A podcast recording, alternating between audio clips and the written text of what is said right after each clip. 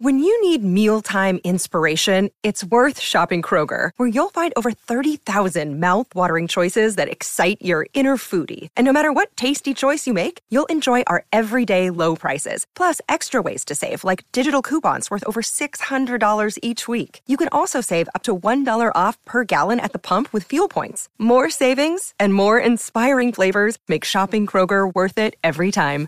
Kroger, fresh for everyone. Fuel restrictions apply.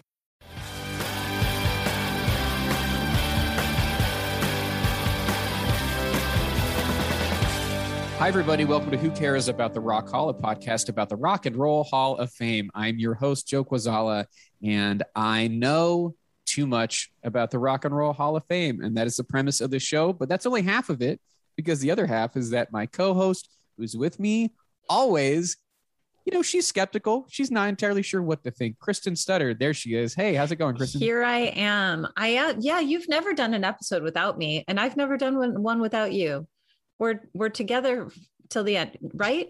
You Yeah, haven't no, received. I- okay, there aren't not. secret episodes. I don't listen to our show. Hard to say. I would never. And I know you would never. I certainly would never. the effort alone, it sounds Mm-mm. like a nightmare to you. Not interested. Kristen, do you remember what this month is? Octodber, Toddtober. Toddtober. Ah, You're calling it October. I'm calling it Toddtober. However you want to call it. you know what? Fans weigh in. Which do you like better? Which do you think is more to the original spirit of terrible puns? Yeah, let us know. We're on our second Todd of the month. We talked about Todd Smith, aka LL Cool J. Uh, we went down memory lane with both Todds, really, to look at the episodes we've done about LL Cool J and Todd Rundgren. But is it truly a Todd Tober until we talk to nominating committee member Todd Stan to end all Todd stands? One of our favorites, Karen Glauber. Hi, Karen. Hi, thank you for not referring to it as Rocktober. I would Nope. never. I would no, absolutely never. That's too Uh, on the nose. We, Yeah, I we live in a world where Rocktober is a thing. That's so, sad. I'm grateful to Yeah. you that I've tried to promote Todd Tober on my social media, and so far it has not gone well. Thank you for being a Have you part of the tried fight. Octodber? That might help. Like I said, Todd Tober, and then of course there's Aldo November, which Ooh, uh, that seems even more Ooh. difficult to try and uh we we had someone from Canada on the show recently who dropped Aldo Nova and I was like that's it's not going to be for a lot of people but okay. All right. So Karen, we haven't talked to you since you were filling out your ballot That's if I recall correctly. And just as a entry into this before we jump deep into the Todd waters I want to know what you think about this about this class. I am a fan of this class. I think it's a great class. I think it's super diverse. I think it's you've got the mayor of rock, Dave Grohl, which I did, you know, advocate on behalf of for the Foo Fighters, and I'm certainly sort of Tina Turner should absolutely be in. And I got to look. I was fairly myopic about my quest this year because the mm-hmm. third time's the charm. So I'm very, very grateful that uh, certain Mr. Rundgren has made the Hall of Fame, even though I'm far more excited than he is. Which is Yeah. an Well, yeah. Which Is is, Well, I- I just want to say too before because we will, I know, be going deep on Todd. Is that you? I think made one of the most compelling cases for the Foo Fighters that was made on the show. I'm still not thrilled about their first year eligible inclusion, but I think that you really were the first one to just go all in and be like, here's why the Foo Fighters are good and deserve, rather than being like, of course the Foo Fighters, blah, blah, blah. what we hadn't really seen before was an argument of substance. I Mhm. think is what what Kristen is saying, and you you made it a strong case. You know that that put it into context. yeah, I mean, I still, as I've said on your show before, I will always advocate for the left of center arty guy. You know, the, actually now I have a new subset of artists that I'm going to champion. That's artists who will definitely not show up to the induction. That's my whole new thing. right, right. either by prior death or by unwillingness To to, get on a plane or whatever reason. That's going to be my new thing. Right. Yeah. We got to look at the recluses. We got to look at the cranks. We got to look at the dead. we, Dead- we have the many dead. categories. That worked in my favor for T Rex Mhm. and Mhm. them being unable to show up. you know, so that worked out. Um, that's my new subset. Set your expectations low, so then if you get surprised, what a what a wonderful thing. I am surprised that Todd is not showing up though. That to me was a very shocking thing. Like I didn't think, oh yeah, he's not going to be there. Well, when people on the committee got mad at me because I couldn't guarantee that he would show up or even um, actually produce him to show up. My response has been, I'm used to the most important men in my life not showing up for me. And that's that kind of, that sort of just stops it dead. Like uh-huh. if you use that as an excuse. Good line. Where yes. do you go from there? Exactly. Where do you go from there? Mm-hmm. That sort of mix of responsive horror and just sadness. Uh huh. So that's a real uh, conversation ender. Yeah, uh-huh. that's that's my uh-huh. goal. I'm pretty good at those. I and... mean, he he threatened to not show up. He had made it very clear. But the thing is, we're used to that type of bluster. Then and then then we're used to an about face. You know, yeah. the the Go Go's were like, we don't care. I think Belinda even said, I won't show up. But obviously, I mean, as soon as they get inducted, it's it's a completely different story. Well, I think the Go Go's did care. I think that was such a big pitch in the documentary. It was how mm-hmm. they should be mm-hmm. in the. They were good. They had hotels on hold a year in advance. There's no way they didn't want to show up. They don't wouldn't show up. Right. Um, Belinda, I'm sure they would get gotten her to show up eventually. Mm-hmm. And Todd, you know, in his address in front of Berklee College said, I've never been nominated, thankfully, for the Rock Hall of Fame. If nominated, I will not run, and if elected, I will not serve. And that's what he said. And for anyone to expect otherwise, I can hope I was had this fantasy of having this new dress and being in Cleveland where I went to Oberlin. So it my first time back in years. It would have been great. I could have applauded and whatever from my seat in the bleachers or where they stuck me. Probably better than where we'll be sitting. Yes, exactly. you could have hung out with us. Joe's got an extra ticket. Yeah. Um, but no, so I, I had all this fantasy of what it would look like. And then when it became the reality, it was like, this is Todd. Why would I expect otherwise? Mm-hmm. He never said he would be there. He never said, and even his son was interviewed in the Cleveland papers. One of his sons lives in Cleveland, said, We can't wait for the whole family to, to celebrate. Conscientious objector, Todd Rundgren. Who would have thought? What do we think it is? Is it the fact that it took so long? Do we think no. that is no? Do we think it's just not? It's the rock and roll attitude of not wanting to participate in an institution? Or be a member of a club that would have him as a member, like the old Groucho Marx thing. I think uh-huh.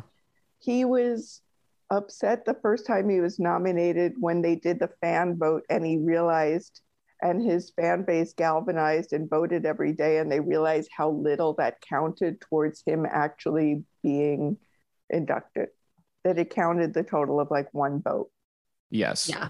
And i think he took umbrage with that and I think his fans were bummed out because there was such a groundswell of support in his fans to be in that now that he was finally nominated. And look, it took three times, and I understood that because he's not typical Rock and Roll Hall of Fame material, maybe because he's never had that kind of mainstream success. He's musical excellence, in my opinion. Exactly. I, mean, I that would have been where I had seen him going if he didn't get in based on the vote. I could have seen that he would just go in musical excellence because he has also such a wide production career, you know? Such a hugely successful production career and such a, an influence in video, influence in so many technologies that are now used today that he was using 30 or 40 years ago. He's really, he's a genius. I have a thing for geniuses. And... Uh, it's a real bummer. I, and, you know, the move to do shows in Ohio on and around the induction night feels God, deliberate. look, I love the Hall of Fame. I am grateful to even be affiliated with any aspect of it is a huge honor for me. It's definitely a highlight of my life. And getting Todd in is definitely like I could you could hang my jersey now. I'm done.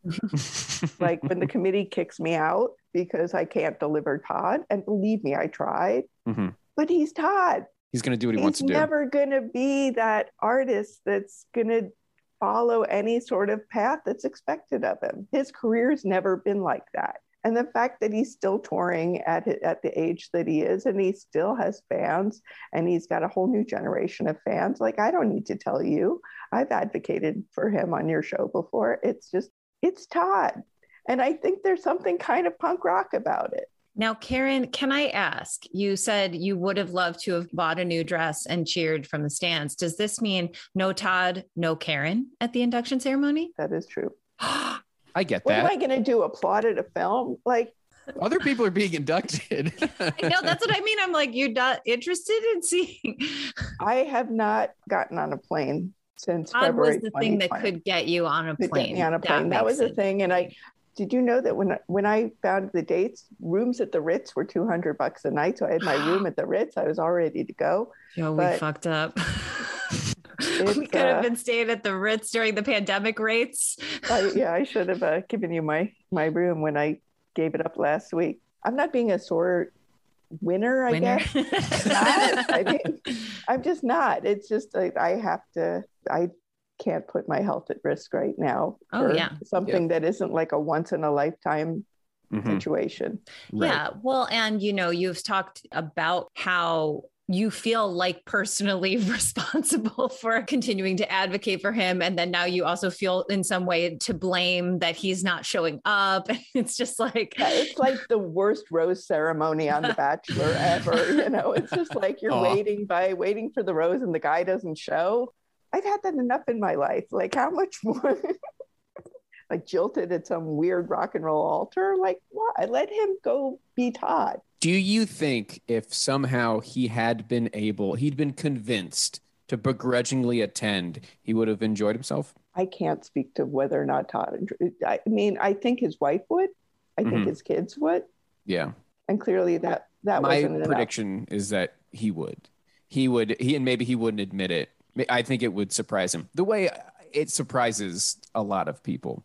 The way you see Robert Smith, the king of the Goths, you know, enjoying it and being kind of taken by the moment. Someone who was skeptical and the Radiohead guys, and like you, you just you see that happen. And I, I feel that Todd has this idea in his head, and he's sticking to some principles that I, I don't know are what he thinks they are. But you But know, he's earned the right sure. I mean, think whatever the fuck he wants to think. but I'm just saying, I, I think he's he's missing out. I think he's missing out. probably possibly i ca- i think his family would enjoy it very much i think his wife would have been thrilled to be there in Mhm. a new dress i think his kids would have been very excited to see that his father be bestowed that honor but if he doesn't view it as an honor he deserves to be in the hall of fame he got into the hall of fame my job is done Oh my goodness, Ka- Karen is evaporating. She's turning to dust. she said, My job is done. And my now, job is done and I- i disappeared no but he doesn't owe me anything he doesn't owe any, the rock and roll hall of fame anything No, uh, yeah, sure. I mean, yeah, he doesn't know, owe anything, but to, uh, on some level, I'm kind of like maybe owe it to yourself to have like a night where you're getting a lifetime achievement award. He said it was good for retirees and dead people. That's when they should be honored in Hall of Fame. That's what he just recently said. Again, Yeah. I'm not I'm going sure to be Jay Z feels apolo- the same way, huh? yeah, I'm not going to be an apologist for Todd because a I don't really we're not friends, Mhm. but he's the artist who's meant more to me my entire life than any other artist. He's it. And I think the Todd fans are kind of I wouldn't say they're used to it, but I think there's a certain attitude and a certain punk rock and a certain like left of center thing that Todd spoke to. And we all, I think his fans feel that way in real life. These, his fans are not mainstream rock fans. Sure. You have to be a certain kind of person to be a Todd obsessive. Well, I want to talk about that. I want Okay. to talk about your personal connection to him and his music and that it's so important to you. Do you remember the first time you heard Todd's music? Yeah, I was living in Easton, Pennsylvania, not too far from Upper Darby, where he's from. A friend of mine who's a local drug dealer, where I used to hang out after school, apparently supplied pot to Todd and his band and other things. And uh, I went to his house after school, the delinquent that I was, and I heard Todd. And that was, that's where it all all changed. And there was a local radio station. On the radio? Okay. No, there was a local radio station called WSAN, and I grew up in the booming metropolis of Easton, Pennsylvania. Their version of KSAN's was an alternative AM station, and they played Todd pretty much around the clock. Well, because he was like a hometown hero. Yeah, and then the first time I went to see him was during the Ra tour. I think it was 75 or 76. Maybe it was Kutztown State College or somewhere around there. And that's when he was touring in a pyramid. And I, I still hadn't smoked pot then. So it was just, I saw that all sober. And I, I met his manager that day as a 14 year old. And I'm still friends with his manager From that moment, from Like, that moment. Now, wow. we weren't friends the whole way, but I would see him at shows. And I pretty much spent my childhood going to shows in New York or shows in Philadelphia or just going to Todd shows. And there was a group of us that just loved Todd. And we'd go to every show. I went to Oberlin, he played Cincinnati, went to see him, and went to Cleve, played in Cleveland. I just saw him every time I possibly could. And it was just this you became friends with other Todd fans. And Is it kind a of set you apart. Is no, we a- don't have a name. We don't have, and we don't have a. We're not unionized. Um, think about it. we don't Wouldn't be have a bad Venmo. idea. But Todd does this thing called Todd Stock. You go camping and you hang out with Todd for a couple of days. That is where I draw the line. I will you not. haven't gone to Todd's You or don't you just won't participate in camp? Todd Stock. I will not go to Todd Stock. But if they do Todd Stock, let's say at the Waldorf, I'm in. the Ritz in Cleveland, I'd go. A little more But- luxurious. Yes, I will not be go- taking. They, they did one in Australia even for his 70th birthday. It's kind of crazy. The fans are Yeah. they show up. Committed. But I'll I will say that when I was moved to New York in 1984 to work at A&M Records, and I knew that Todd had his place up in Bearsville, and I knew that he went to this restaurant in uh, Woodstock called the Little Bear. It was a Chinese restaurant. So yes, I may have rented a house up there, Karen. and I may have looked for him. Short of showing up at the studio, I didn't do that. I wasn't. I was like sort of a stalker adjacent. Hmm Like I would Sure. never. I would Maybe not and quite even if I fully, but no, you no, know. no. And even if I were to see him, I probably wouldn't have spoken to him because I would have been too nervous. which is a nice courtesy that stalkers don't usually uh Yeah. So that's why I said it was adjacent. But- I was working with the band Simple Minds, and they were making a record up in Bearsville with Jimmy Iovine and Bob Clearmountain, record Once Upon a Time. And Jim would join me on Saturday night, kind of like drives around Woodstock in my quest to find Todd. And he'd have some sightings and he would let me know, and I would go rush over to where they were. And alas, Todd would have vanished Have you met him in person? many times. Yes. Okay. And I'm sure he's thrilled every single time. Now, does he does he say, "Hey, Karen, what's up? Are you a notable person?" In my mind, absolutely. Because I'm friendly with his manager, I've been fortunate to be escorted backstage many, many times where Todd looks at me like, Who are you? Why are you here? I think I bemuse him, although probably not now that I've orchestrated his induction into the Rock and Roll Hall of Fame. Maybe now we're post um, The last time I spent time with him, like serious time, I did a panel at South by Southwest. I do one every year. It's called the Songwriting Panel. And usually I make songwriters come up with songs on the spot. Sometimes I'll challenge them to use the worst lyric ever touch the sky. I hate it with the, I'm, I passionately hate that line because what else are you touching? Seriously. Mhm.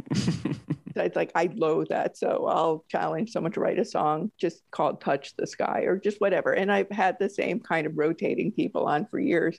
And Todd was playing South by. So I got I called Eric and I said, would Todd do it? And he would do it. So he did it. And it was one of the greatest moments of my life. Yeah. You're like And- you're like "Touch the Sky" by Todd Rundgren. Now that no, I did not is ask him to, but uh, he said he was not going to perform. No way, no songs. He did two songs. It was great. Incredible. He was very gracious and again bemused at me. Now, at that moment, and at these moments when you see him now, when you say bemused, do you think there's a an element of, oh yes, this woman again, Karen? Who knows? You Maybe know, uh, he's overwhelmed with joy. I have no idea. It's very hard to Hard read. to read. Yeah, I, I don't know.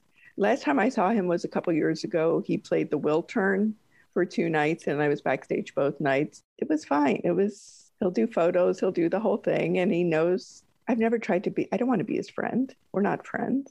I think that's a respectful and level-headed Mhm. uh, way to approach it for a number of reasons that sh- should be obvious. Yeah, I know. I'm really bad friend. I use that to come out of. it's not what I mean. but you know you don't yeah you don't want to be the the person who is i mean th- there should be a separation i mean on one hand there's the don't meet your heroes but it's like Yeah. yeah the relationship you have with the music and him as an artist the, the attempt to make that something more can potentially damage what you already have I have two musician friends and that I can and I, and by definition a friend is like if I had food poisoning, they would go to the Gelsons and get me some Pepto Bismol and ginger ale. Mhm. That Mhm. I consider like a true friend. And I have maybe two musicians. I would ask that of them.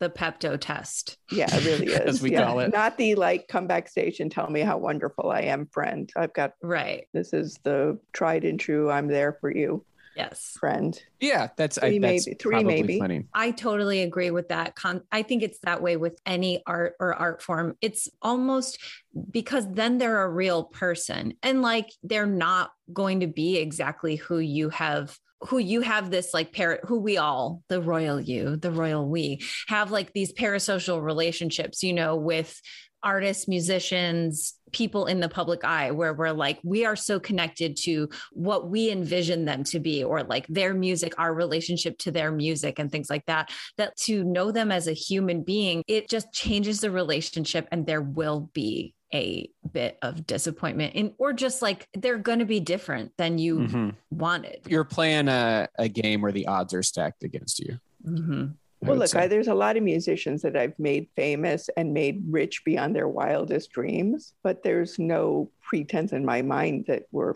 friends, we're friendly, we're cordial. I think they're grateful, some, but are they inviting me to their Seder? No. Could I ask you to elaborate on that? Not necessarily, you don't have to necessarily uh, say people's names specifically, but when you say that, and then I think that also, you know, given, I don't know, if someone could be listening to this episode and they don't know what it is you do for a living. When you say that, what do you mean? I mean, I've worked with a number of bands and put their songs on the radio and helped their marketing and, and guided their management and basically made them as big as they are. That's my job. And it's As best if- Karen is saying this, she's literally just brushing dirt off her shoulders. Like she is. it's exciting. It's I love why I love what I do, and I work with mostly independent artists. I mean, I've been working. I'm knee deep in a Lumineers campaign right now, and I've worked with them for a decade. And I'm super. We have a great working relationship. We have a great personal relationship, but I would never put them to the Pepto Bismol test. Mhm. Mhm. You know, and and there are others like Britt from Spoon who flew from Austin to LA after I had a big medical issue in April. I had a stroke. He flew in to make sure I was okay. That's a Pepto Bismol test. I mean, that's Yeah, I and think then so. some. What a gesture. Also, Yeah. makes me like Spoon even more. A band I already liked, and a guy I already liked. I like his soundtrack work too. Yeah, no, I love that band. But, you know, my favorite artist, Alex Chilton, thought I was funny. And I made him a lot That's- of money along the way. Very cool. But, you know, we were not friends. I made him laugh and I made him money. I think that's a priority. Sure. Um, yeah. But I've always loved the ones that are a little ornery and a little, you know, I said the geniuses, the Alexes, the Tom Verlaines, the Todd Rundgrens, Robert Fripp, the ones that are just fascinating, true artists. Yeah. And I just got to uh, acknowledge, of course, a spoon is going to pass the Pepto Bismol test. You've been waiting for this. If there long. was ever going to it be- was right there, and you It was so just you plucked it, and it was beautiful. Oh, I Um, love that. You can, that's, that's going to be the pull quote for, yes. I just, I love that. Now, Um, you know, the episode we did with Roy about Todd three years ago was kind of before we were really digging deep into the lives, careers, and, and work of these musicians that we covered. So I want to uh, tell the story of Todd. And I feel like, Karen, obviously, you're a good person to be here to do this. And you know, like you already mentioned, he's from Upper Darby, Pennsylvania, and uh, his music career really started with a band called The Nazz. S. Naz is spelled N A Z. N A Z Z. Okay, good. And they had a couple of hits, Open My Eyes being one of them.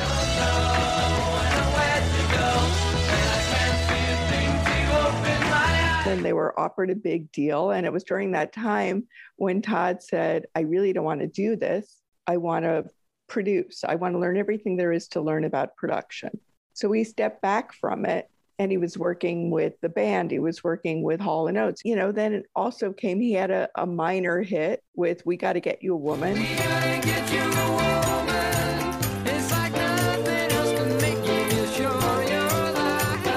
and that's kind of when the ball started rolling and he started making his own records. One thing I did not know about that first record, Runt, is that it wasn't at the time credited to Todd Rundgren. Runt was potentially the name of the recording artist uh, or the band, really, that was recording. Mm-hmm. But retrospectively, they now printed those albums with Todd's name on them. Right. It was just Runt.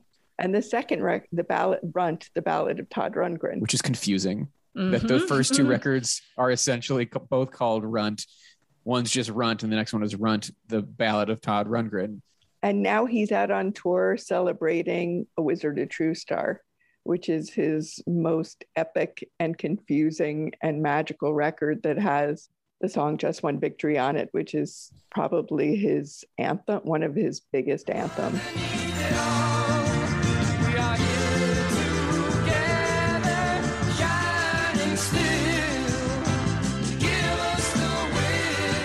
The show doesn't end with just one victory, everyone's really bummed. But before we before we get to a Wizard of True Star, okay, we have go. kind of his his breakout, which is something anything, mm-hmm. which has a lot of the songs on it that if people are a fair weather Todd fan or they they think they know Todd, that is what they probably know because it's got "Hello, It's Me" on it. Hello, it's me which did originate as a song from the Nazz. So there is a different version that had been recorded in, in the 60s. Just very slow. hello and then Something Anything is a double album and it has got all kinds of you know there's a track where he's just talking about the types of production noises you might hear on an album or or this and that. And and it's got these ballads on it too that I, I think is what brought in kind of the radio listener. But then it, what it attempts to do is not the typical pop record. He's never made typical pop records. And right. then and then utopia comes in which is this more prog side rock band. One of my favorite records is Utopia Another Live 1974, a concert, I believe, in Central Park. And every song is like 400 minutes long. And it is so, it's completely prog, it's completely out there, and it is so great.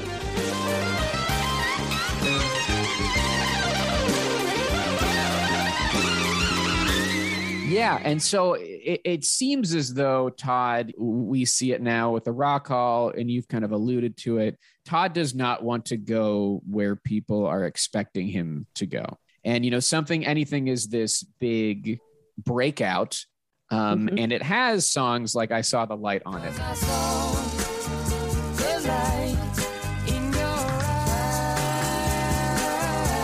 Really almost Carole King esque, Laura Nyro esque mm-hmm. three minute songs. Which he cites as big. Laura Nyro was a huge influence on mm-hmm. him. Yeah, and he talks about how he heard Laura Nyro for the first time and was like, "Oh, well, that's how I have to write songs now. I'm abandoning whatever it is I was doing before, and this is the way it'll happen." And he got a lot of attention for that, and and was he he did not care for being called the male Carole King and being called a singer songwriter. He wanted to be so much more than that. So after something, anything, he leans into the weirdness with a wizard, a true star, and then with the band Utopia. So a wizard, a true star. Let's let's kind of talk about what that album is because it's almost like a suite parts of it like it if the songs themselves are like snippets like a minute that then right. transitions into the next thing. And you know they didn't release any singles because it it had to be in the context of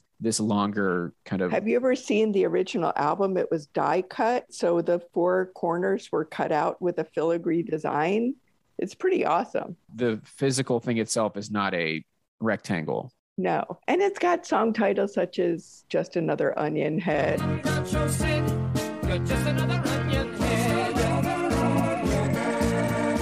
mean, it was not a typical. And then he'd go into Never Never Land from Peter Pan.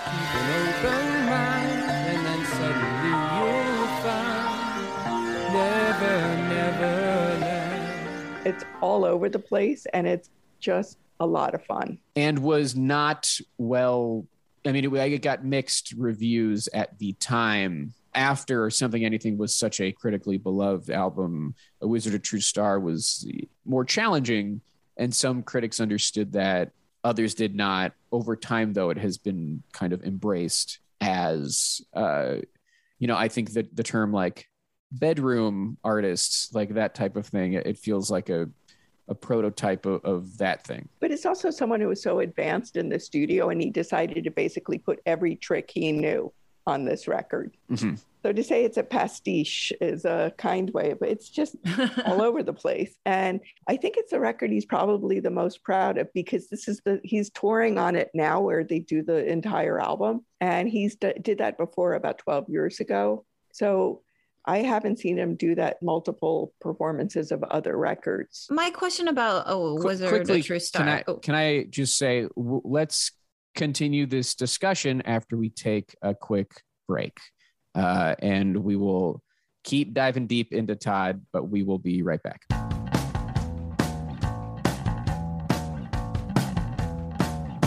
Welcome back to the show, everybody. We hope you had a nice break. We hope over your break, you discovered the secret to uh, one of your followers. Yes, that person who follows you on Twitter or Instagram, where do they come from? You found the answer and you're now at peace. Congratulations. Uh, so let's let's jump back into we're kind of going through the the albums uh, of Todd Rundgren. We talked about something anything and then a wizard a true star and kristen I, I, believe you had a question about a wizard a true star my question is just do you think that this was meant to almost like find the true fans like a bit of a, a, litmus test in a way. It was like oh if you liked these three minute Carole King style songs let's see if you can hang on through this pastiche of, of recording techniques. No i think todd is his own muse. And i think todd does whatever todd is drawn to do at any given moment. I don't think he's thinking about the fans. And I think at this point in particular, he was taking a good amount of psychedelic drugs, which was probably the real motivator for what it is that he wanted to express on A Wizard of True Star. A true artist, they create because they have to create, and whatever is in their head you know, it's not like his ear got cut off and he's making, he's in his whatever blue period. This is Todd was drawn to what Todd's drawn to. And one thing that your audience might be interested in the song that International Feel from Wizard of True Star, a stellar version was done by Tame Impala.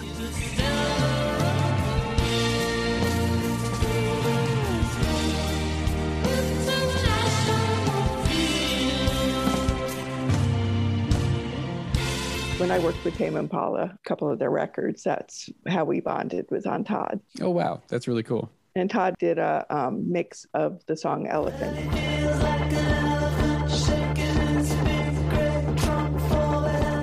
And I, I think that's the Wizard of True Star is the album that a lot of artists like Tame Impala, like Trent Reznor, they point to as being I don't know if you want to call it template, but like this was a cool thing and I it's inspiring. Yeah, and also it's freeing to be able to make those kinds of records on your own terms. He wasn't at the mercy of any record company. He just did what he was going to do. No one was saying you have to have another hit.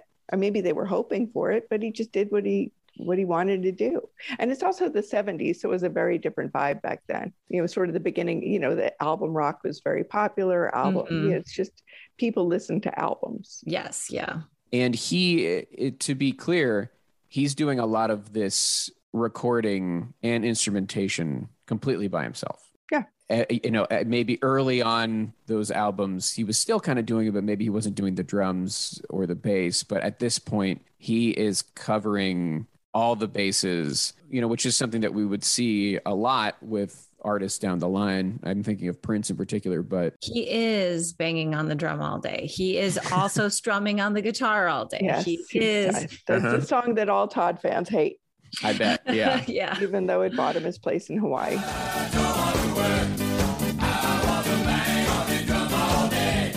How many artists have had the career freedom? How many, I mean, he's been doing this since the 60s to just follow his own inspiration and not play that game. He's been successful by not, he's never pandered to anyone ever. And I know he has mentioned that he has also never had to worry necessarily about making a, a, hit single or making music that's going to sell because he had such a lucrative production career. That alone was enough to put food on the table. So he really is free to express whatever it is he wants to express on his own albums. That's a great career. That's the reason to be in the Rock and Roll Hall of Fame. Mm-hmm. Right. Yeah. And we've talked before about the musical excellence category, which is meant for people like Todd, but also as we're seeing this year, the musical excellence category is also clearly also meant means a lot of other things too now. Yeah. artists that can't get in the traditional way. I, I think it was clear that even if it took a few times, Todd was going to get in the traditional way. It sort of feels like a consolation prize, or that voters are too stupid to acknowledge why this artist should be. Yeah, it's like either the voters just don't get it and they just, we've got to get this person in somehow, or it can feel in a way like a slight or something. But I, to me, there are many people who I think that their career is almost just like too varied to just be considered a performing artist. And Todd might be one of those people Well, I'm grateful that he was. that he went in in. through the front door. Yeah, I'm grateful. I may never have another artist get in again, but right now I will I think, just be hey, with with us backing you with Yeah. our partnership, That yeah, go well. exactly. That We, go really well. Uh, so you're expecting the Joy Division and uh, Cool and the Gang nominations next Yeah. year. I Hey. mean, it's a I little know. early, but you said it, not me. the full force of the who cares, the By who way, cares that's basically hive. been my entire career. I work with these artists and the ones that deal with the big TikTok artists and everything. I said, and I'll say, "Here's what this artist did this week," and my boss will literally say, "Who cares?" It's the name of the game. Yep. The name of the show and the name of the game. So after A Wizard of True Star, you've got the Todd double album, which has A Dream Goes On Forever on it. million old soldiers will fade away, but a dream goes on forever. and Sons of 1984 is also on the Todd album, and that's a big, big live anthem.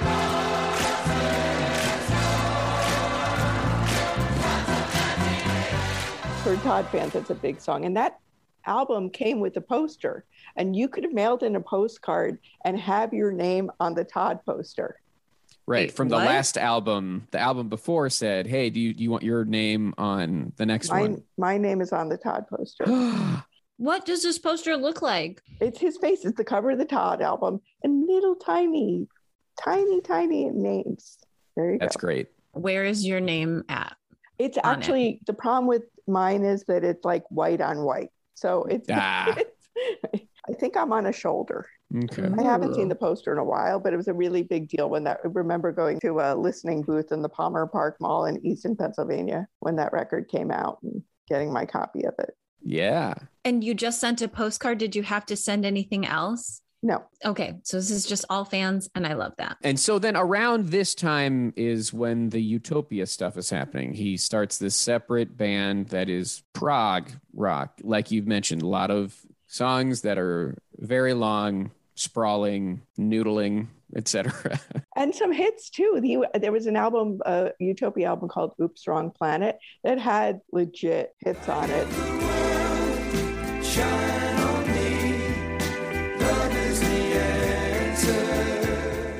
Just some 70s prog naming of an album oops wrong planet i just i love it i think it's just wow it's like say it's the 70s and you're a prog band without saying it's the 70s and you're a prog band the title Yeah. of our album is oops wrong planet i see For someone my age, I was like 13, 14, 13, 14. That, those big stuff. It's pretty exciting to have your mind expanded that way. Yeah. And the Utopia was kind of happening concurrently with his solo career. I mean, then there was the Faithful album, which is a cover Yes. I mean, half of it is originals, then half of it is just wacky, is just covers. So and covers that are meant to be faithful, you know, as the album title says, trying to be as close to the original.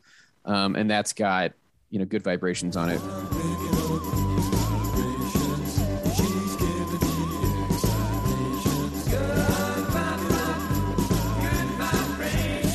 But then there were songs like Black and White.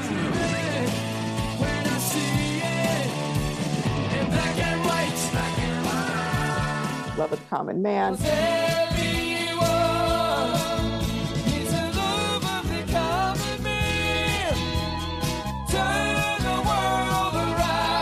The Verb to Love.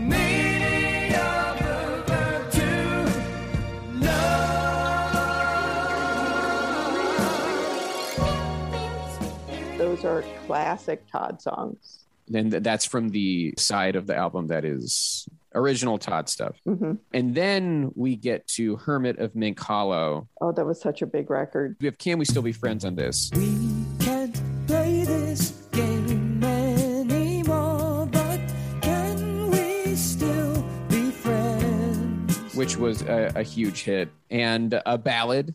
You know, he had Mhm. been kind of off experimenting with Utopia, and this is a, you could call it a return to to form to some degree.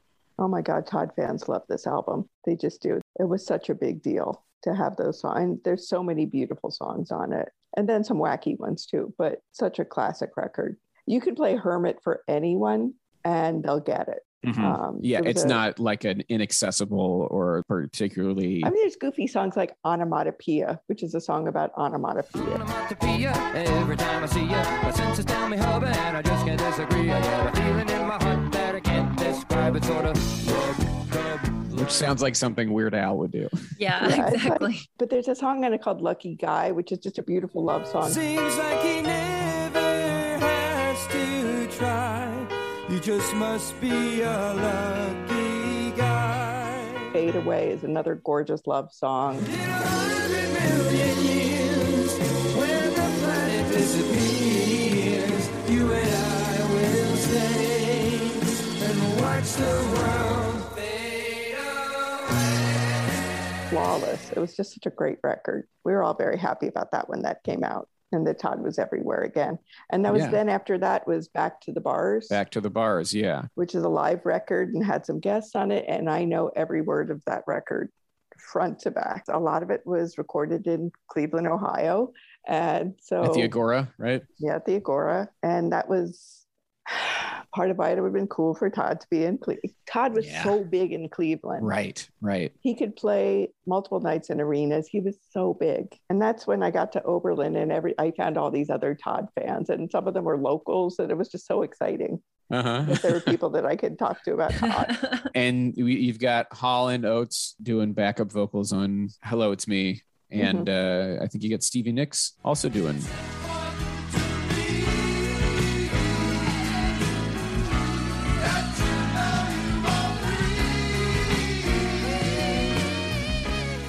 Very classic live record. And that was a time when everybody loved live records. It wasn't quite Frampton Comes Alive. All right, so you know, after Back to the Bars, we've got an album called "Healing." That's a beautiful record. It's a really, really gorgeous record. If you're ever feeling bummed out, it's a good go to the gardens, get high, and listen to that record. Or in my case, not get high, you know, I'll pop an Excedrin migraine and the sober version of getting high. Uh-huh. It's it's really extraordinary. And that's another one that's got like so one side is just healing part one, healing part Yes. two, healing part It's three. beautiful. You know, it's and, and gorgeous. just long, long songs. It's kind of like the whole record is a freaking heartbeat.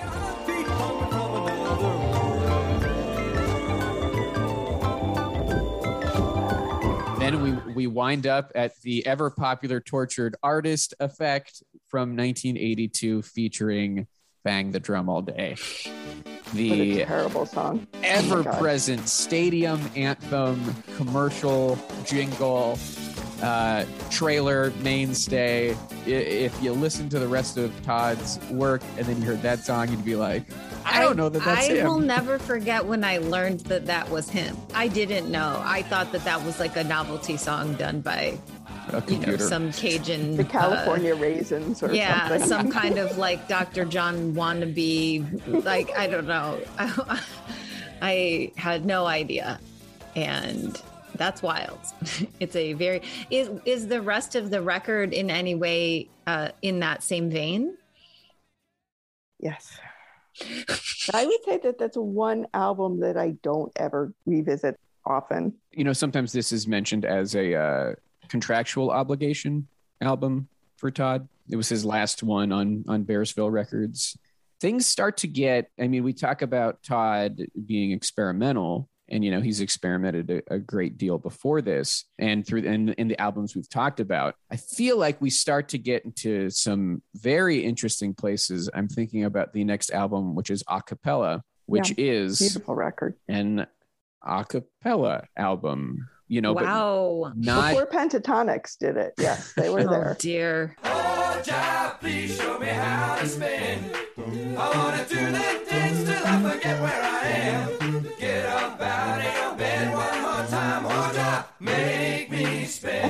spin. think there also tours where he would do Todd Rundgren's Johnson, where it come out wearing a dashiki and play blues songs, like No. or do his like Robert Johnson. and then do his tiki tour. He did his like lounge tour that I saw yes. at the House of Blues, and that was what I love. I mean, I'd be super grumpy to be at that show at the time, Mhm. but I love that he does it for himself.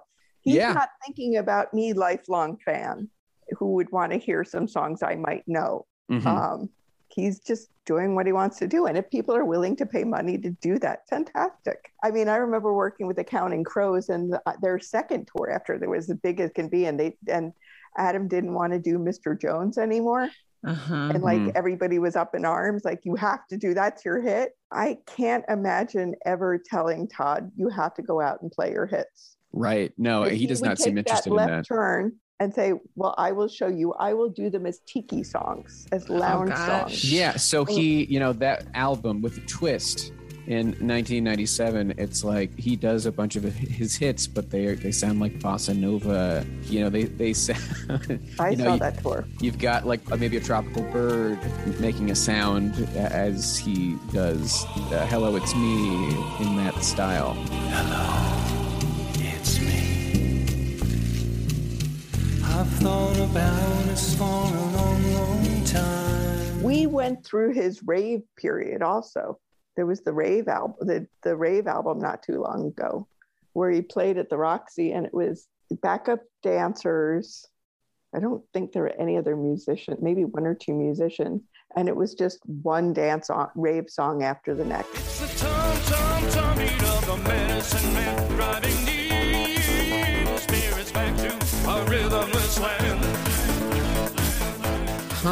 Now, And Karen, i know yeah, that's what I, that was going to be my question. Now, you are tried and true through and through blue uh, Mhm. Todd fan.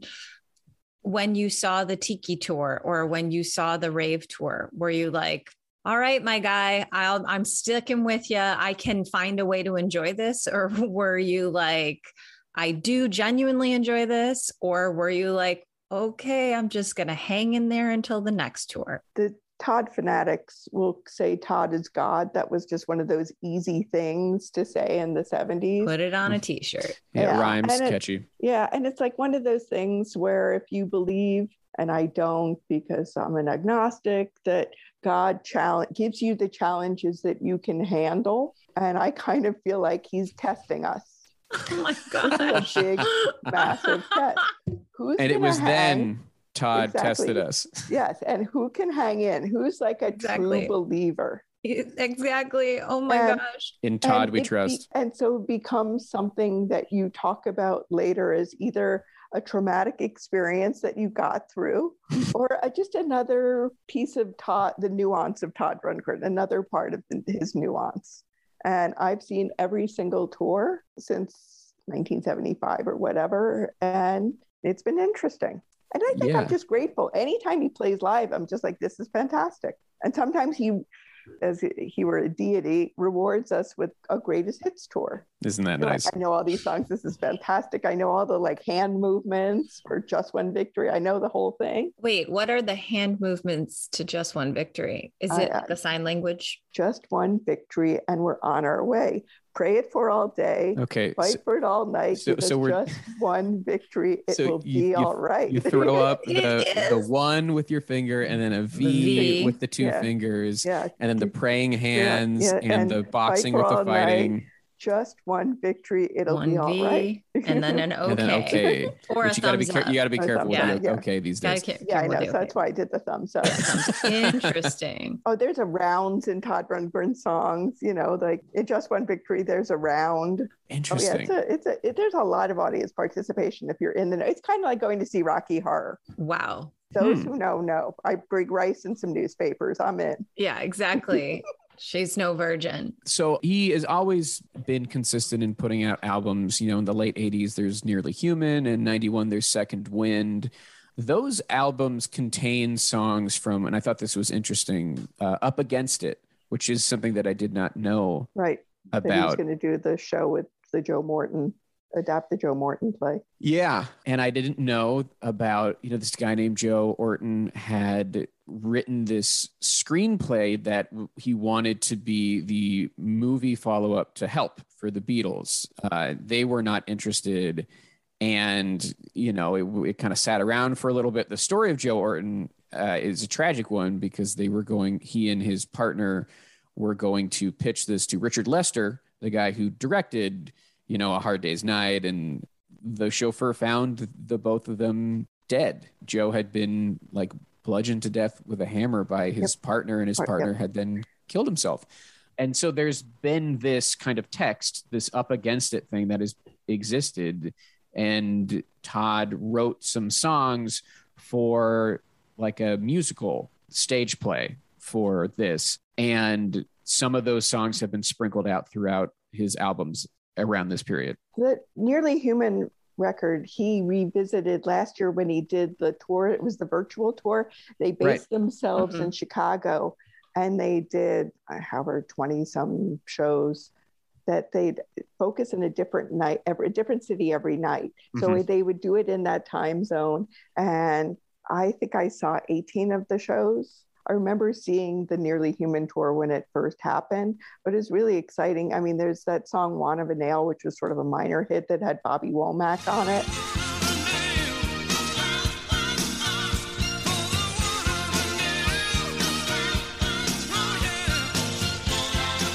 It's really a great album. It's really, I mean, I was happy to hear those songs every night. It was fantastic. Would he play a different set list every night during that virtual No, the tour? same set list. but the it was city specific it was to their time zone and, and there would be like backstage there would be food from that city or Mhm. some sort of acknowledgement of that city and and his wife was one of the backup singers and dancers there were three of and it was just especially in that heart of that pandemic around you know that's how i spent my valentine's day was watching todd it was very cathartic to be able to have that thing to look forward to in almost every night Yeah. to have a Todd show. And every show was slightly different. And even when it wasn't, like I by the end of it, I knew all the choreography. And you could be sort of on the background Zoom that they had, like the other people could be. I mean, I was on screen a couple nights hmm wearing my Todd sweatshirt just Mhm. uh, which we know out. on, on this show we've out. seen Yes, I'm going to only wear Todd clothing on uh, when I do we, this. you've got a t- you've got a t-shirt on at the moment Yeah, I do this. It's, it's from uh, Hermit. And the fact that they figured out how to do that and take care of their fans Mhm. That's pretty cool. He didn't have to leave Hawaii to do that, to go spend a couple of weeks in Chicago in, in the dead of winter. And why? Exactly why I wouldn't go to Chicago in the dead of winter, sort of in the height of the pandemic. I mean, I'm sitting there recovering from COVID. Thank grateful that I I'm going to be stuck in bed listening and I can watch a Todd show. yeah It was really cool. And I bought tickets for a bunch of friends Mhm. and everybody kind of they dug it, even the people that weren't Todd fans. yeah it's one of the more interesting things that an artist did over the pandemic i think Mhm. um you know when we were all forced to adapt a lot of people just you know took a break which is understandable but this is one of the more interesting things uh, that i think we experienced um i would like to talk about tri no, capital t can we not? capital What- what r is it? hyphen lowercase i That's when I met him. oh yeah I met him during that. I mean, I met him as like a kid at, at big shows going, Todd, Todd. Mhm. He was like, hi, whatever. but as a Um, an industry. As an industry person, he came to my office when TRI was out, and he had those sunglasses where one is like o- horizontal and one's vertical, like the ovals are just Yeah. Uh, really hard to look So at. And to to let people know what we're referring to, there was an album in 1993 called No World Order, and it was meant for the Philips CDI. You could also put it into your home computer. what, And- what is a Philips CDI? The Philips CDI was a gaming device type thing, the compact disc interactive. Yeah, it was new technology. So you put this CD in and you get to interact with the music. You have like an interface, and there's over like 900 four bar segments that you can click around. I watched a video, it's on YouTube, of Todd demonstrating the technology. It's very convoluted. If you do nothing, you just hear the album the way Todd would do it.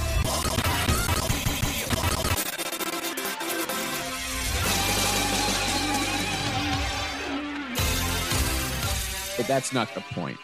You can also click like, oh, how would Jerry Harrison from Talking Heads have this album? But you can also just be like, Wait, I'm sorry. Hold tight. So I, I'm just because this sounds kind of interesting and very similar to some things that currently have like remix software Mhm. almost, or like, you know, Yeah. letting the fans remix a thing or whatever kind of stuff Yeah. that was happening in the It's- 90s, it's- 2000s. Yeah, it's not unlike that, but I think before that we really had like the language and maybe the technology to pull it off in a smooth way. But also, it was including what other people's remixes would have been Yeah, as well. yes. Okay. Mm-hmm. Don Was was one of them. And you could, yeah, obviously speed up the tempo, change the mood, make the mix more sparse. You know, there's a lot of things you for could, his fans, for his fans that are like the muso nerds that love that stuff and that are think of Todd as a producer first.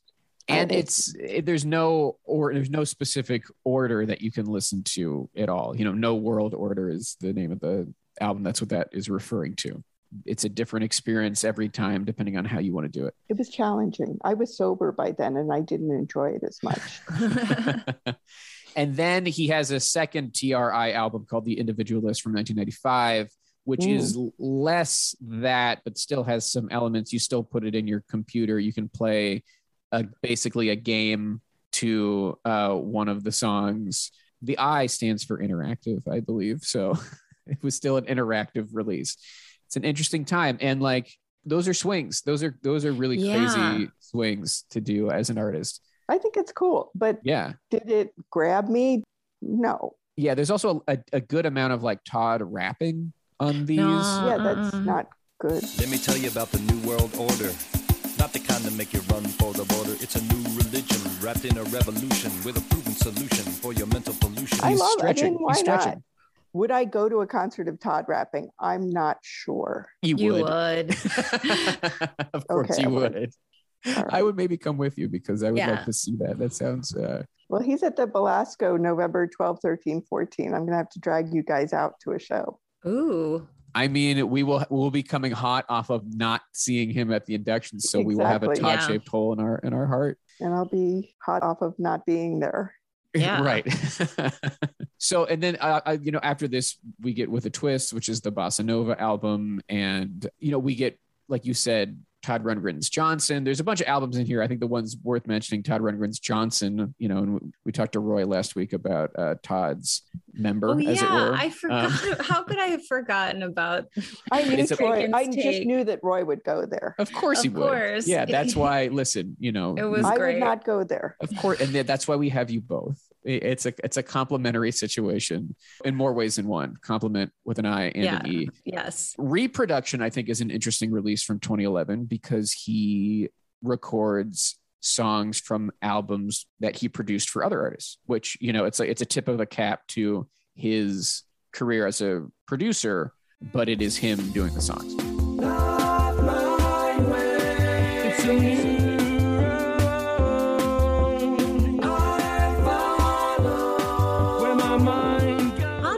Apparently just like an OG remixer out here. I didn't know. I mean, he was one of the first to make videos. His technology was so far advanced. I mean, he had a studio in Bearsville that eventually burned down, which is very sad, where he was doing all this incredibly creative video work, far ahead of its time. And I, I don't know if you can elaborate at all, but occasionally I see little snippets where it's like Todd was involved in creating one of the first paint applications for the home computer. Yeah. Or like Todd was involved in uh, making this screensaver software. And it's like, Yeah, he's amazing. oh, what? Okay, sure. because Yeah. he's a genius. He's a wizard and a true star, as we always say, and deserves to be in the Rock and Roll Hall of Fame, whether or not his presence is felt. Yeah. You know, and he, he has continued to make albums and put out music and tour. The White Knight tour was interesting because it was with Carl Palmer solo opened, which and if you've seen one gong solo for 20 minutes, you pretty much you you're good. So Carl Palmer, Carl Palmer is Emerson, a uh, Emerson Lake and. Palmer. Emerson Lake and Palmer. Yeah. Yeah. And then he was opening for Yes. Okay. And then he comes out, and the White Knight record has tracks with Donald Fagen, tracks with Trent Reznor. It is not a commercial record. A lot of it is anti Trump. Mhm. And to see him on stage at a fairly big venue not playing hits, I loved every second of it because another guest, frequent guest on your podcast, Rick Krim, was not that familiar with Todd when he went to that show. Mm. And he left the show not that familiar with Todd.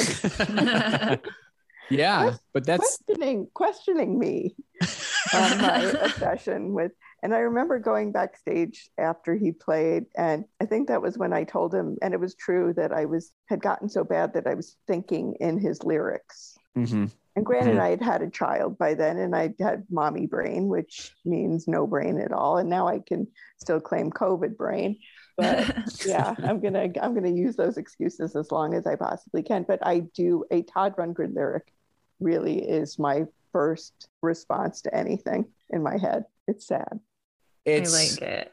I. I like it too. I'm gonna go ahead and say I'm I'm for it.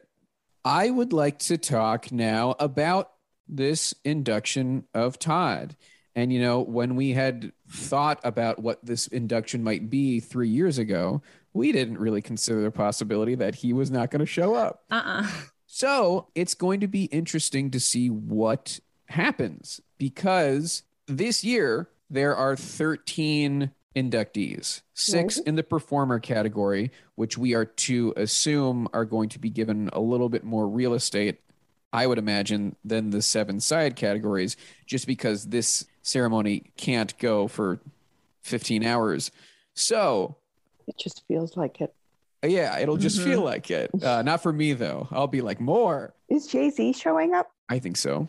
We don't know yet, though, for we don't sure. know. They have Joe, not do really you have announced. any intel? Do you know Anything? i don't he'll fly in he'll fly out there hasn't been a ton of information on who's going to be there, both on the inductee side and the guests. and stuff. Presenter, guess, yeah. So, are they going to? How much time do you think is going to be devoted to this Todd induction? Is it going to get the Dire Straits treatment, or you know, knowing well in advance that he's not going to be there, is it going to get the Linda Ronstadt treatment? And by that, I mean, will they quickly brush past it, or will there be tributes and stuff? What do we think? My sense is that there's going to be someone an artist of a certain stature not physically there doing an induction for him and then there will be a, a compilation film So, so yeah, obviously there will be the little the little doc The uh, package. thing, the package that Right. gets you excited for the artist.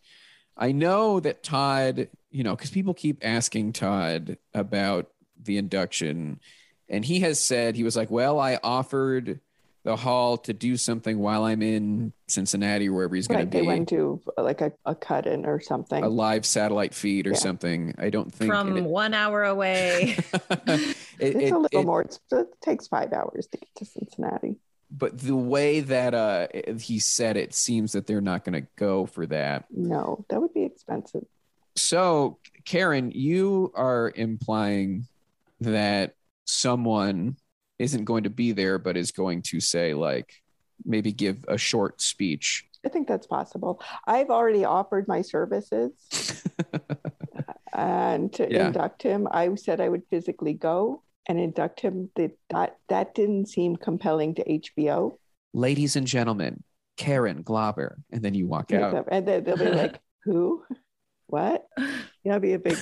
It'd be like an, They'd have to do a package on you to introduce you. or like Andy Kaufman or someone should come out. Which would be great. You know, someone who's if there is a speech or performance, I, I have some names of, of what I think would be good contenders, interesting Okay. ones you for tell me. that. I mean, Trent Reznor has cited Todd as a influence. We know he plays ball now. He inducted the Cure. And also, maybe if you get him in the building, you can do a one-two, let him perform a song, maybe a song of his and a song of Todd's, just because he didn't get to perform at his own induction when there Mm. was a virtual ceremony in 2020 That's really cute. you could do something with that maybe have nine inch nails open the show and then you know he's he'll be there so he can later give the speech for todd That's cute. i know that todd is working with rivers cuomo and How if about you're Kanye? I think Kanye should. that's my vote. I'm going to give you the scoop. Kanye is going to show up incredible and just play like the unreleased stuff that Todd recorded for him. I think that's going to be the induction. On his phone, It's just- go out about four or five hours. Um, he's going to be some selling some of his Yeezy for Gap merch in the lobby. It's, that's you got it out of me. Here's the exclusive. Wow, it's going to be Kanye. breaking news breaking news um but i again i i don't know i think there's something also compelling about weezer's involvement because we know from having talked to joel gallen and rick krim about last year's planned ceremonies that weezer was going to be involved and then obviously it, it didn't happen and and with rivers working with todd on something there's some collaboration apparently in the works i could see weezer playing I saw the light or Hello, it's me. I feel like Mm. now that Weezer, I guess, is America's cover band, uh, they just they just cover songs at some level of competence. I could see that. I don't believe, based on everything that I've heard, that there will be a Todd Rundgren song performed that night. Yeah, they got to keep it moving. Yeah, there's so many people to get through. And it's kind of like why spend time on someone who didn't want to show up. spend time on you? You know, they're not Yeah, trying right. to be, they're not trying to get used in this relationship. They're not trying to give more love than they're receiving. I'm the opposite, so whatever. you know, like, what more can I do for you? Really? You have any bills you need paying? So yeah, I, I think in conclusion, likely not a ton of time spent on the Todd induction outside of the package. but at the other thing, and what are you talking about? Now you're like Traken. You're talking about Todd's package. That's lovely. Yeah. Hey, hey, we've long established we call the little documentary a package. So that's on you. But I do No, I know what a package is. I do. Oh I yeah, know- it's I know, also I- apparently this documentary is not that little, Joe. Um, Yeah, we've got a We're getting Oh. punchy. yeah. we really are. Look, I'm thrilled. Todd Rundgren's get, regardless of whether he shows up, he will forever be in the Rock and Roll Hall of Fame. hmm That's really exciting. That's something that I'll be able to say is is and I didn't do it by myself. I think people like Questlove were very instrumental as a fellow like Philadelphia artist hmm of flying that flag. You know, I think other people that have been super supportive. People in the nominating committee had to vote for Todd to get him on the ballot, and then people in the voting body had to vote for him to get inducted. A lot of people are saying it takes a village. Um, and I mean, yeah, you're right. He's in the Hall of Fame. He will be a Rock and Roll Hall of Famer. And when people promote his shows, if he does something newsworthy, whether he likes it or not, he is a Rock and Roll Hall of Famer. I know, I love that. And I think it will matter for ticket sales in the future. I think it matters. I think people But those sales should yeah, go exactly. to you. why I don't want no, I'm just I wait till you see I- the check, Karen. yeah. whatever. I love that future generations, people that are as passionate about the Rock Hall as say you are, your next generation of obsessives will now know who Todd Rundgren is, or even casual visitors to the Rock and Roll Hall of Fame hmm will know who Todd Rundgren is. Yeah, even if he's not there, there is a great deal of press and visibility for him and his work. And also, look, Tame Impala love him, Rivers loves him. Like Trent, all the artists that have discovered him and have, are flying the flag of Todd. It's pretty exciting. Not a lot of artists that are sort of fringe have that kind of longevity. Yeah. And that's beautiful. Let Yeah. your Todd flag fly. Let that Todd flag fly. Well, Karen, thank you so much for for joining us in our Todd Tober celebration. I hope this is annual. Could well, we'll see. Uh, congrats, congrats to you and yours. Is there anything you would like to uh, plug before we get out of here? Uh, Hits Daily Double is my company's website, hitsdailydouble.com. And uh, that's what I got. Uh, well, our listeners know they can follow us at RockallPod on Twitter and Instagram. RockallPod at gmail.com is the email. If you want Kristen to see your message, you need to designate that somewhere in there. Otherwise, she doesn't want to see it. And I'm not going to forward it. Subscribe to us on Apple Podcasts, rate and review us. Five stars only. We don't, if it's less than five stars, I can't stress this enough. That's a rude gesture and it will hurt our feelings. And it, maybe it will result in the show going away forever. And do you really want that? If you do, then again, you're you're hurting us. Our live show Oh yeah, we Our have a live show live- coming up oh recording, gosh. first Yeah. live pod recording is happening in induction Cleveland. eve in Cleveland at the Frolic Cabaret at Hilarities Comedy Club, 7 p.m. Friday, October 29th. Be there. Pickwickandfrolic.com is the website to get tickets. Just click on show, scroll down until you see our faces, and uh, we hope to see you there. That will be very exciting. Our first live show. Uh, thank you to Mike Lloyd for the logo and the poster for the live show. Uh, thank you to Ooh. Yusu Kim for the music. Thank you to Pantheon Podcast for hosting us. I'm Joe Kozala, I'm Kristen Studard and who cares?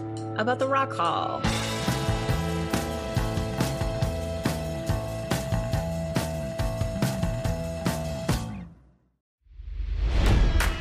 It's NFL draft season, and that means it's time to start thinking about fantasy football. FantasyPoints.com features industry leading experts and prognosticators using proprietary hand charted data to help you score more fantasy points. FantasyPoints.com is the place to go for whatever kind of fantasy football you play. Whether you play fantasy football, daily fantasy sports, or do a little bit of everything, Fantasy Points has the meticulously researched content to guide you to victory. And why wait for the fall? Fantasy Points also covers the new spring football league, the UFL. Join the guru, John Hansen, Scott Barrett, Joe Dolan, and other massive names in the fantasy football universe with an exclusive offer. Use code Pantheon for 15% off any fantasy points package, including the all in package, with access to every article, tool, and data nugget that Fantasy Points has to offer. That's fantasypoints.com and code Pantheon for 15% off at Fantasy Points. Fantasypoints.com, code Pantheon. Score more fantasy points.